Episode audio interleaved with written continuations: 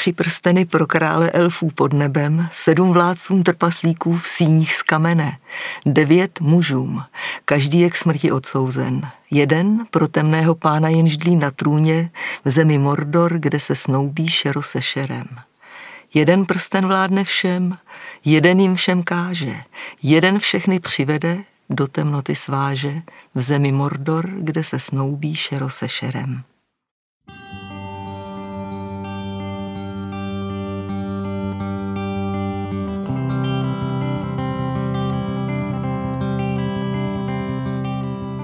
Krásný dobrý den, já vás vítám u našeho podcastu Moje Argo na vlnách. Já jsem Aniška Dudková a dneska je tady se mnou Stanislava Pošustová. Dobrý den. Dobrý den. A jak jste asi poznali z naší úvodní ukázky, budeme se bavit o pánu prstenů, především o českém překladu. A když jste překládala pána prstenů, začínala jste touhle básničkou nebo jste začínala od někud jinut? Myslím, že jsem začínala od textu, protože básničky já jsem se vždycky nechávala uh, jako tak trošku stranou, protože jsem na ně musela mít náladu. Protože nejsem překladatel básní opravdu přirozeně, ale člověk musí dostat takový okamžik, kdy najednou mu to začne jít samo. Já myslím, že vám to šlo hodně, protože když jste to teďka četla, tak jsem si uvědomila, že já to vlastně umím z paměti. Takže to je asi nejlepší známka dobrého překladu, že to má člověk zafixované jako nějakou rýmovačku. A jak jste se k tomu eh, překládání vůbec dostala? Jako speciálně k pánu prstenů? Tak. No tím, že jsme to v knihovně anglistiky eh, dostali koupit nějaký pozůstalosti a bylo léto a já jsem tam měla poměrně klid, takže jsem si ho začala číst a velice mě natchnul a tak jsem si řekla, že si jen tak pro legraci z toho něco přeložím a uvidím, co to udělá, že to přeložím pro svého otce, který právě anglicky neuměl a líbil se mu hobit. A jak dlouho vám to trvalo? Rok. Při práci v knihovně? No jistě. Totiž takhle, přiznejme si, při práci v knihovně, když sedíte eh, ve studovně a máte tam klid, tak to je ideální místo na překládání. Naučila jsem se na tom teda jednu věc, eh, umět od jedné věty třikrát vstát a jít hledat knížky. To jste překládala na psacím stroji nebo v ruce? V ruce. To byl rok kolik? 70, 8, 9, nějak takhle, takže to ještě, a hlavně tam bych nemohla na stroji mlátit, je když je to studovna. Tam je to jsem a navíc, když už jsem vůbec dělala něco takhle nepřístojného, tak... hmm. Já si to vlastně neumím představit, že bych překládala jinak než na počítači, protože eh, na počítači se ta věta snadno smaže. Právě, to, to jsem ocenila, když tahle technika přišla, že opravdu, že to můžete 60krát tu větu změnit a pak ji vrátíte na ten původní stav. A byl to tehdy váš první překlad, nebo už jste měla něco? No já jsem se pokoušela předkládat vlastně od nějakých 18 let. Začínala jsem jen jako, ale nic celkem nevycházelo, ani nebylo možné. Takže vím, že první, co mě vyšlo, byly nějaký dvě hry v díli a někdy v 80, ne, to musí být 70. leta a potom eh, vlastně souběžně s pánem prstenů eh, vyšel, vyšly povídky od Nathaniela Hawthorna na kterých mě velmi záleželo, protože to je jako moje americká láska. Hmm. A ty už potom nevyšly, nevyšly nikdy znova, že Myslím, ne? že ne, tak, protože Odeonu. on taky Odeon zhynul. Hmm. Takže... Je to tak, ale no. spoustu knih od nich dostalo na, v svých začátcích Argo, včetně redaktorky Ivy Slámové. Přesně. A právě vlastně toho druhého Hawthorna, mramorový faun, tak to myslím, že vydala Paseka, ale nejsem si tím hmm. úplně jistá. Protože to byl další, že Honza Schulz, který eh, taky mě znal od svých 18 let jako náš student a taky svého času můj pomět. Jo, mě. Takže ve chvíli, kdy jste to přeložila, tak eh, jste to dávala tatínkovi a nebo už Jistě, no to nebyla vůbec šance, ale ono to mělo takový ten elegrační osud, že právě tehdejší že redaktor Odeonu hmm. a skvělý překladatel Jiří Josek, že chodil k nám do knihovny a ptal se mě, co to dělám. A já jsem mu řekla, co dělám a on pravil, poslyš, to bychom mohli vydat. Já, a pak přišel a říkal, ona to má zadaný Mladá fronta, tak jsem je upozornil. Takže se mi přihlásila Mladá fronta a deset let trvalo, než to vyšlo. Protože... Nebyl papír? Eh, i to se říkalo, ale myslím, že hlavní vada byla to, že tam byly nesprávné světové strany, že prostě dobro bylo na západě a zlo na východě. Takže to dokonce vlastně musel Miroslav Jindra, že jo, překladatel a zástupce našeho vedoucího katedry, eh, jako jediný, kdo prošel nějak bez problémů, tak musel k tomu psát nějaký takový, jako že vlastně uh, to nemají brát nijak alegoricky ani takhle, takže tento doporučil. No, prostě bylo s tím tahanic mnoho, ale... A nakonec to vyšlo nakonec, až v roce 90? Uh, ehm, myslím, že těsně nějak uh, na přelomu roku 89-90. Už, se, jako, už to bylo rozhodnutý, hmm. už to hmm. bylo teda někdy v tom 89. a pak to vydávali postupně. Pře- překvapilo vás, že to u nás mělo takový úspěch, nebo jste to vlastně čekala? Doufala jsem v to. Kolik, kolik už je to vydání? To vůbec nevím. To by věděli jedině nakladatelé, protože eh, mě nikdo se nekontaktoval s těmahle věcma, protože to byly vždycky buď dotisky, nebo dotisky to vůbec ne a to další vydání akorát, že mě dali novou smlouvu, ale myslím, že ta Mladá fronta tam měla ty neilustrovaný, ilustrovaný a potom Argo vlastně taky neilustrovaný, ilustrovaný, ale jinak dál už já, jsem, já jsem se na to ptala už eh, předtím, než jsme začali, ale vy teda ano. nemáte doma nějakou knihovnu, kde byste si uh, takhle vystavila všechna, všechna vydání. Ne, já mám prostě ty, který potřebuji, abych to měla kruce, když bych to potřebovala občas. A máte to v originálu? To víte, že jo. Z čeho bych to překládala? tak třeba už se, čas, třeba ne. už se rozpadly od té doby. No, ne, je fakt, že jsem to překládala, vlastně, vlastně překládala jsem to z toho vydání, co jsme hmm. dostali z té pozůstalosti, ale pak jako jsem to scháněla, takže nějaký prostě známí mě to poslali z Anglie hmm. potom, takže jsem tomu nějak takhle přišla postupně, ale překládala jsem to z toho, co bylo tady. A ty dodatky, ty jsem překládala z vydání, který měla uh, městská knihovna, protože, ta, protože to vydání, co já jsem měla, to je nemělo, takže já to překládala bez těchto znalostí. A pak jsem právě teprve objevila, že vlastně existují ty dodatky, takže jsem lecos musela potom dodatečně dohánět a doopravovat, když a stejně jsem všecko hmm. nezachytila, jako ty kořeny těch slov vlastně, hmm. jakýho je to původu, protože to bylo na té práci no. nejkouzelnější. Tak Tolkien si s tím hrál hodně jako lingvista. No právě.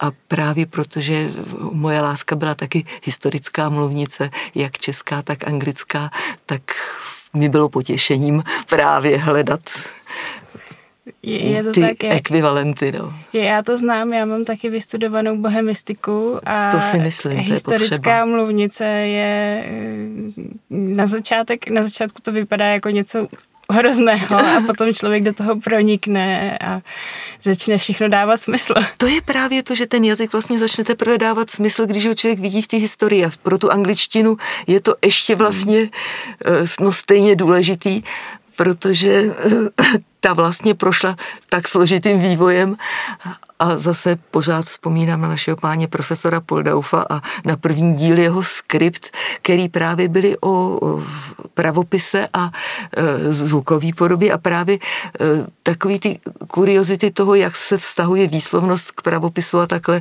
tak to jsem se všechno dověděla tam. To Takže vlastně anglistika vás připravila na překlad pána prstenu. To ano. A, a ta práce v té knihovně anglický právě taky, protože tam jsem měla všechny slovníky k tomu. Je to tak, oxfordský slovník. Velký oxfordský a potom jsem potřeboval pak středoanglický hmm. slovník, etymologický slovníky a takovýhle právě leco mi přišlo pod ruku, ale nej... A věděli vaši kolegové, na čem tam pracujete? Ale jistě. A radila jste se s nimi někdy?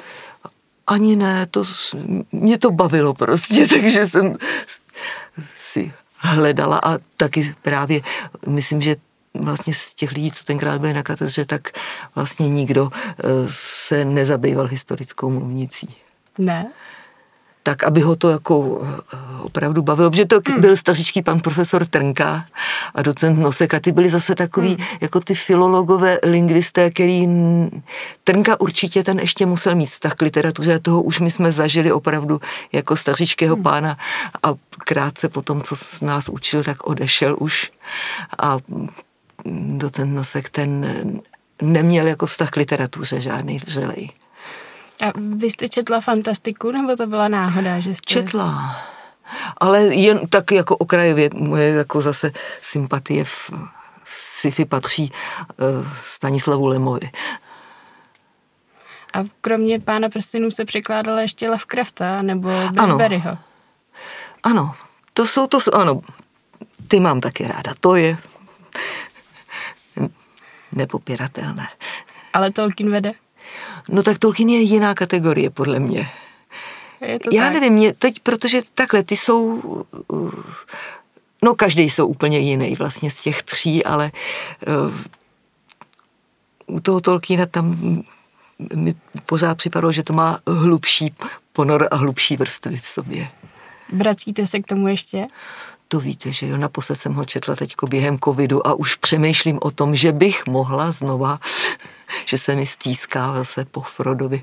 Ang- anglicky nebo ve svém překladu? Anglicky, anglicky. A když to takhle čtete znova, napadají vás ty české obraty? E, já to nějak, mě to v hlavě totiž takhle běží automaticky, že já si automaticky anglický text jako v hlavě překládám, ať čtu cokoliv. Takže... Napadá vás třeba ještě někdy, že byste něco opravila? Určitě by se toho našlo moc, protože během těch jednotlivých vydání tam bylo revizí poměrně dost.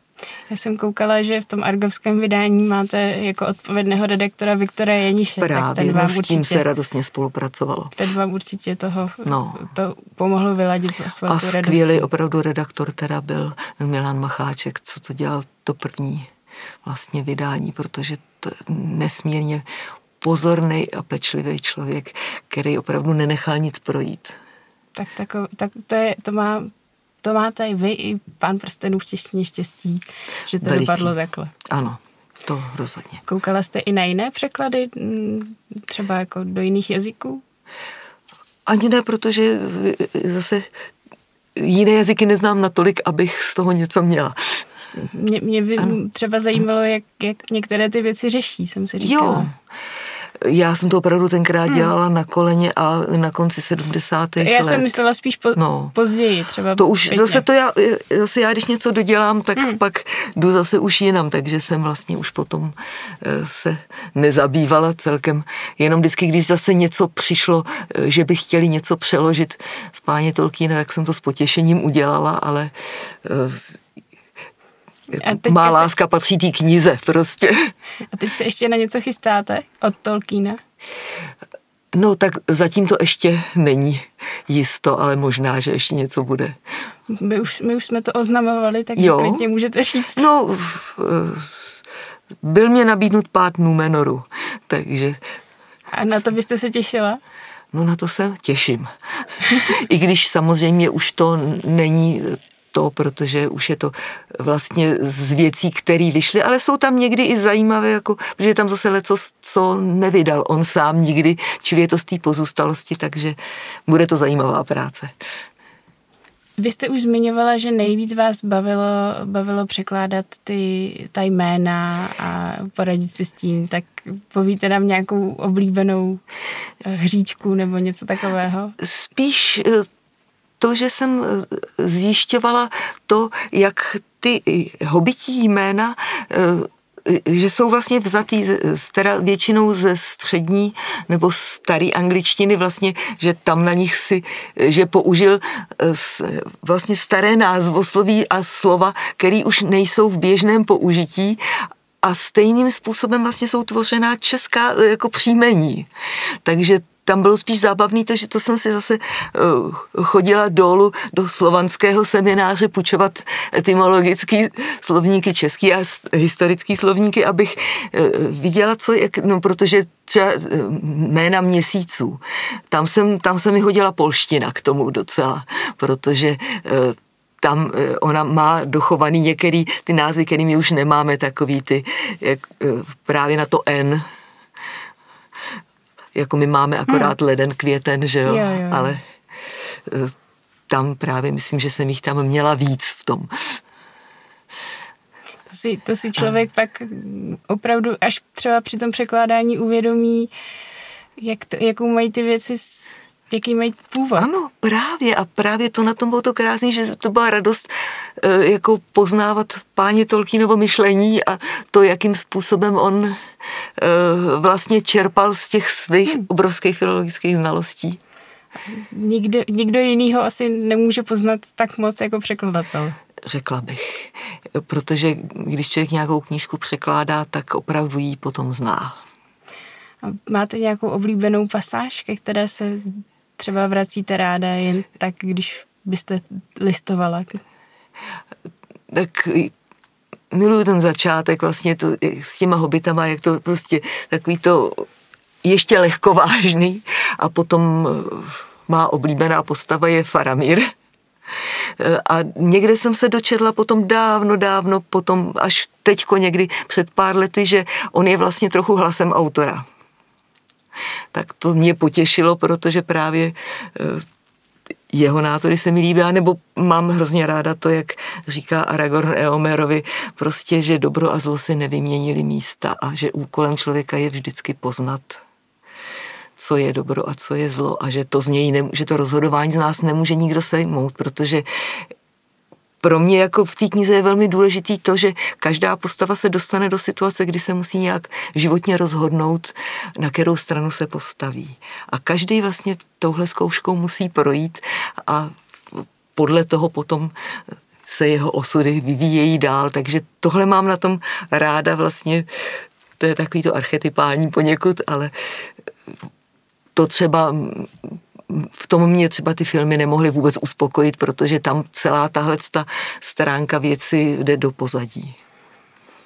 Tam, tam to hodně stojí na tom Tam to na stojí na ději, no hmm. právě. A právě, že mě na tom zajímají spíš ty úvahové pasáže, nebo mně se líbí jeho popisy, třeba ten jeho popis Itilienu, jak uh, vlastně ta zelená krajina jednotlivý, co tam roste, tak to jsem si hledala samozřejmě, co je co a tak to, dělali mi velkou radost tyhle jeho popisy. A na druhou stranu ty filmy mají minimálně hezkou přírodu. To ano. Ale... Musím přiznat, já viděla totiž jenom první díl a jenom proto, že jsem dělala titulky a že jsem kontrolovala ty titulky, eh, protože se jestli to dělalo na poslední chvíli právě, tak jestli to opravdu a jestli je to právě tam, kde to má být. Takže, takže já viděla jenom tohle a další už jsem vidět nechtěla, protože když jsem dělala ty titulky, tak jsem přitom nebyla šťastná. No ne, když to člověk hmm. vidí nejdřív ten film, eh, tak já, pak já to si to chápu, prohlubuje no. právě. Když, to, když znáte knihu, tak vidíte všechno, co v tom filmu není. Je to tak. Já jsem viděla jako první ty filmy, protože právě. první film uh, byl, vyšel v roce, kdy já jsem chtěla do první třídy. No jej. Takže to ještě přeci jenom na čtení pána prstenů nebylo. No to vůbec. Takže když jsem to viděla poprvé, tak jsem si to pak chtěla přečíst a taky mě překvapilo, kolik je toho vynecháno, ale no. to je hlavně to v tom je... prvním díle, ty další ano. jsou trošku přesnější, bych řekla. Ale zase právě jsou víc zaměřený na ty hmm. akce. A, ale je fakt, že když Hobita jsem četla jako prvního a když ano. jsem pak viděla ty filmy, tak to už je vidět nechci. Tak to jsem se ani nepokusila. ne. To, to mě nejvíc rozčílilo, že eh, oni z té tenké knížky udělali tři filmy no. a pak stejně vynechali moji nejoblíbenější scénu. A sice? Eh, jak eh, Gandalf s eh, Bilbem a ostatními trpaslíky přijde k Medjedovi a jak je postup, vypráví a postupně jo, přičítá přich... trpaslíky. Ano, přichází další trpaslík. No. To je v, tom, v tom filmu je honí ty vrci a všichni vletí do, ty, do toho domu a zabouchnou se za nimi dveře a to je konec. No, tak, tak to vůbec... Žádná legrace. Ano, právě. tak, tak ten Hobbit je mnohem takový legračnější, ano. odlehčenější a z toho, v tom filmu se do toho zase snažili nadspat akci. Oh, hm. No takže to zcela chápu. Já právě z, z Hobita to obdivuju pana Františka Vrbu, no. To... Vy jste, vy jste ten překlad četla až potom? Já jsem, ten, jsem se k tomu překladu dostala, když už jsem měla nejméně půlku pána prstenů hotovou. Ale hotovou, no ne, tak. No musela takhle, protože jsem vlastně, nebo možná jsem ho četla vůbec až potom, protože uh, už, protože už jsem potom, uh, hlavně taková ta otázka těch skřetů, vlastně jejich hmm. názvů, protože já jsem myslela, že on tam měl orks, že jo, a, a v Hobbitovi jsou goblins. Mm-hmm. Takže jsem vlastně to mm, udělala trošku jinak vlastně, než jak to je v Hobbitovi. Teda použila jsem ty skřety pro jiné anglické slovo, ale to zase myslím tolik hmm. nikomu nevadilo. A něco jiného jste třeba upravovala podle pana Vrby? Musela jsem převzít vlastně názvy, který on použil. Jako třeba to dno pytle, protože mm-hmm. to by mhm. mě sam, určitě nenapadlo takhle. Obdivovala jsem teda tu roklinku, že ho to napadlo, protože mě to vůbec nenapadlo vlastně, že to je přeložitelný, když jsem to četla anglicky. Jo, že ten Rivendell mě zněl tak jako takový hmm. prostě eh, rýmované, teda takový jako hezký hmm. zvukový slovo, ale nenapadlo mě, že to je teda rozeklaný údolí. Hmm, a, a ještě, ještě ta roklinka zní podobně, to je no, no, no. největší div. Právě, takže to jako opravdu, no tak to byl překladatel první kategorie, no. Tak. A kterou, kterou z těch Tolkienových knih máte nejradši? Určitě pána prstenů, protože ten opravdu tam bylo všechno, co jsem v tu dobu nějak v životě potřebovala.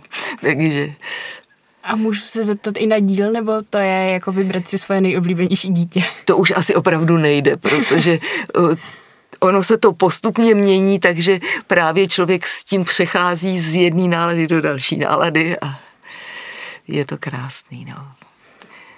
Já, když jsem byla úplně malá, tak se mi nejvíc líbil společenstvo prstenů. Ano. Kvůli těm hobitům. Právě, protože to je nejblíž hobitovi no. jako knize. A potom postupně to začaly být spíš dvě věže. No právě, protože tam se objeví, že právě uh, enti. enti. Přesně, enti. No. A pro mě pak ještě ten Faramír. Ale enti, to, to byl geniální vynález. To jo. A ty se myslím docela povedly v tom filmu. Tak to jsem ráda, to jsem já to právě neví. Já říkám, že hmm. jednou se někde na to podívám, možná až budu mít hodně silný nervy. Když jsme u těch entů, tak eh, hodně, hodně krásná je entí píseň. Vy jste říkala, že nejste překladatelka veršů, tak neuvažovala jste třeba někdy o tom, že by vám s tím někdo pomohl? Ani ne, já jsem takový zase právě, že když něco dělám, tak to jsem zvyklá dělat sama. Ale nějak potom netoužíte překládat verše? Je to strašně namáhavé protože člověk uh, musí, protože tam stejně pak musíte vlastně intuicí. Tam hmm. vám se, musí se vám tam najednou uh, se to srovnat samo nějak. My právě teďka chystáme Berena a Lutien. Ano, to jsem právě na to bych neměla. No a už nám to jeden překladatel odevzdal, že, že radši končí. Ano. A teďka nám to překládá Martin Světlík, který už to snad dotáhne do zdárného konce, ale e, pořád se nás někdo ptá, kdy už, e, kdy už to bude, že už nám to trvá nějak moc dlouho. No, to, tak to bych je, chtěla zdůraznit, ano. že, že to je to velmi těžké.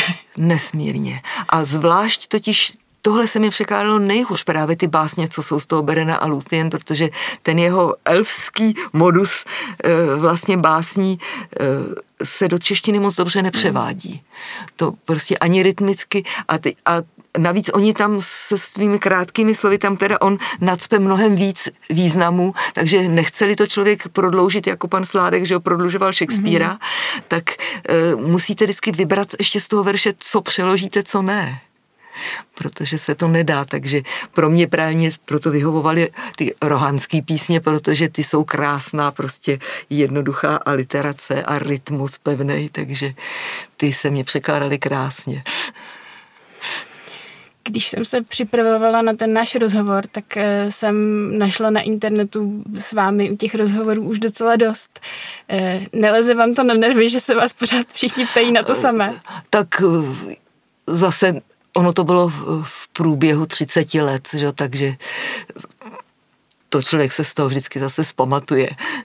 A zatím všichni, s kterými jsem mluvila, byli velmi příjemní a znali knihu. Je, je vidět, že, že, že, že vás to pořád baví, že jste do toho pořád nadšená.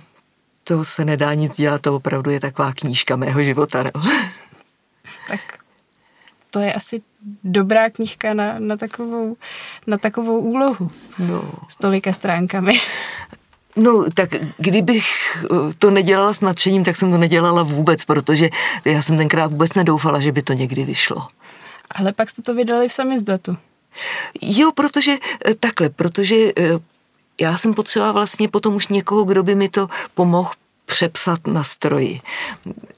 A měli jsme tehdy bývalého studenta v té době Miče Oken, protože podepsal chartu a ten mě zařídil, aby sami zdaťáci prostě eh, si to vydali a oni to pak samozřejmě zase používali dále, takže jsem se dověděla vlastně při nějakém rozhovoru, rozhovoru s Petruškou Šustrovou o něčem úplně jiným, že ona taky kus toho přepisovala tenkrát.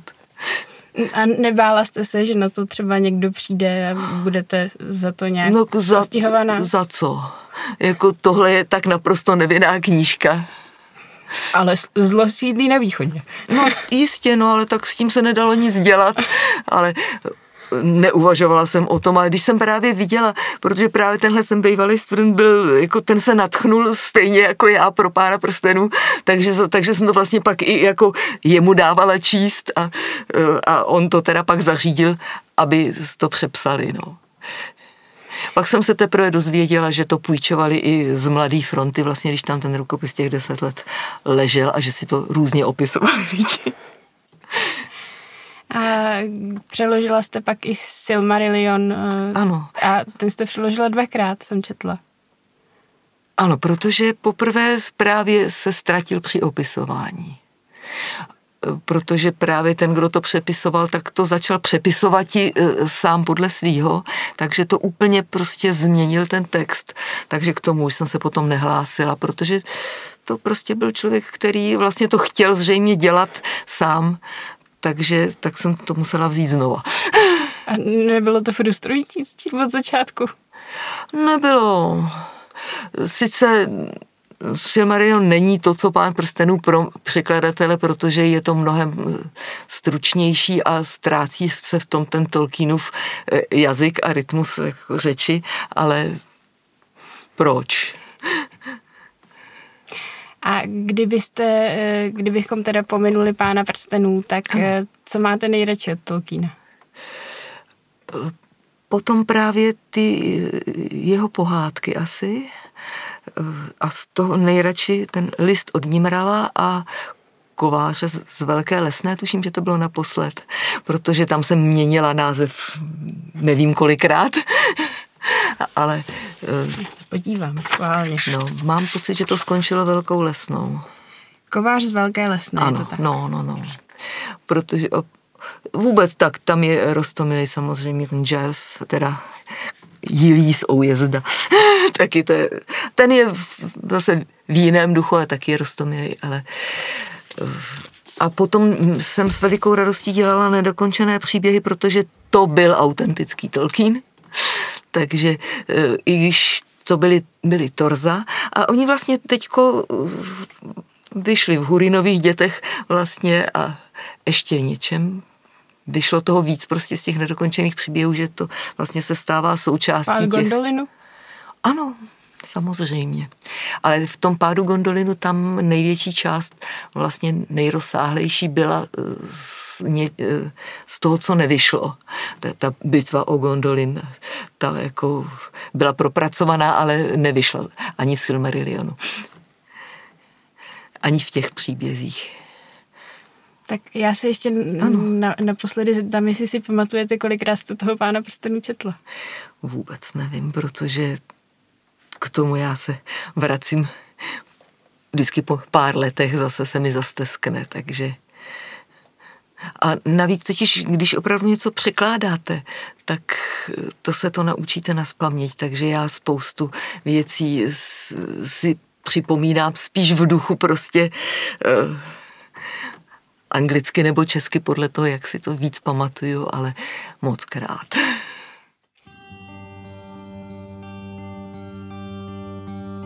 Tak jo, tak já vám moc krát děkuju, že jste přišla. Ráda. A takže to byla Stanislava Pošustová, překladatelka Pána prstenů a dalších nových děl. A děkuji vám, že jste si nás poslechli. Naschledanou.